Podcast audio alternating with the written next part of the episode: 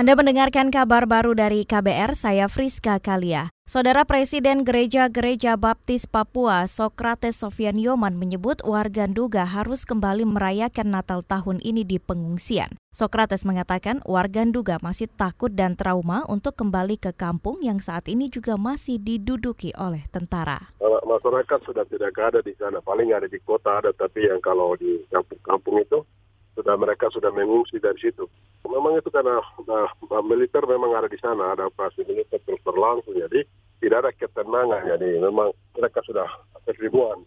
Jadi ya kami harap negara mesti bijaksana, pemerintah mesti bijaksana memberi ruang untuk masyarakat gereja di sana, umat di sini bisa merayakan Natal secara baik begitu. Saudara Sokrates mengatakan saat ini warga Nduga tersebar di beberapa kabupaten seperti Lani Jaya, Puncak Jaya, Jaya Wijaya hingga Jayapura. Gereja-gereja di Lani Jaya, Puncak Jaya, Jaya Wijaya akan menyiapkan perayaan Natal sederhana untuk para pengungsi mulai malam misa hingga kebaktian esok hari.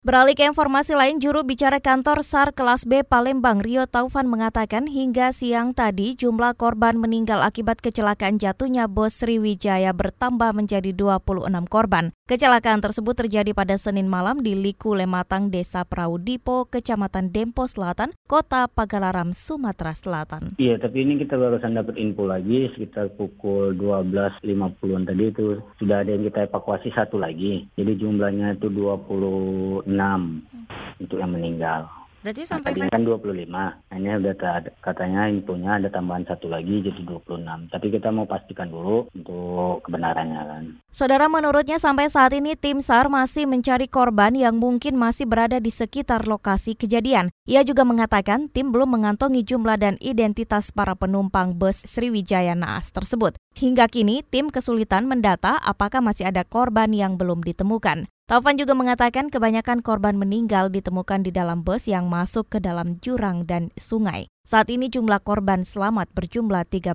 orang dan korban meninggal berjumlah 26 orang. Kita beralih ke informasi lain. Ketua Umum Asosiasi Pengusaha Air Minum dalam Kemasan Aspadin, Rahmat Hidayat mengatakan adanya peraturan pemerintah tentang sumber daya air akan memperketat syarat bagi pengusaha air minum dalam kemasan. Dalam peraturan tersebut, menurut Rahmat, mengharuskan pengusaha AMDK bermitra dengan badan usaha milik negara atau BUMN dalam pengelolaannya. Konsekuensinya sih, um, mestinya sih ada persyaratan yang lebih ya daripada sebelumnya. Uh, bahwa sesuai amanat dari Mahkamah Konstitusi kan bahwa swasta tetap berjalan tapi syarat-syaratnya tertentu dan ketat. Jadi itu yang nanti akan dibikin di dalam aturan pelaksanaannya PP.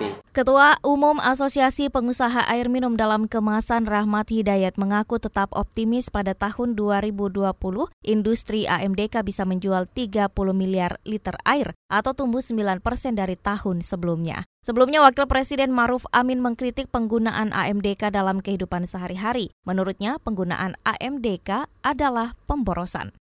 Kita beralih ke informasi dari internasional. Saudara Rusia telah membebaskan 24 nelayan dan 5 kapal milik Jepang yang ditangkap di perairan Pulau Pasifik bersengketa. Para nelayan itu ditahan karena diduga menangkap gurita secara berlebihan. Kementerian Luar Negeri Jepang mengatakan para nelayan dilepaskan pada Selasa. Juru bicara pemerintahan Yoshihide Suga mengatakan para nelayan dalam kondisi sehat. Uni Soviet merebut Pulau Kuril dari utara Hokkaido, Jepang di hari-hari terakhir Perang Dunia Kedua. Sejak saat itu Rusia mempertahankan pulau itu dan menghadirkan militer di sana. Kelima kapal itu ditahan pekan lalu karena dianggap melampaui kuota mencari gurita yang diatur dalam perjanjian 1988.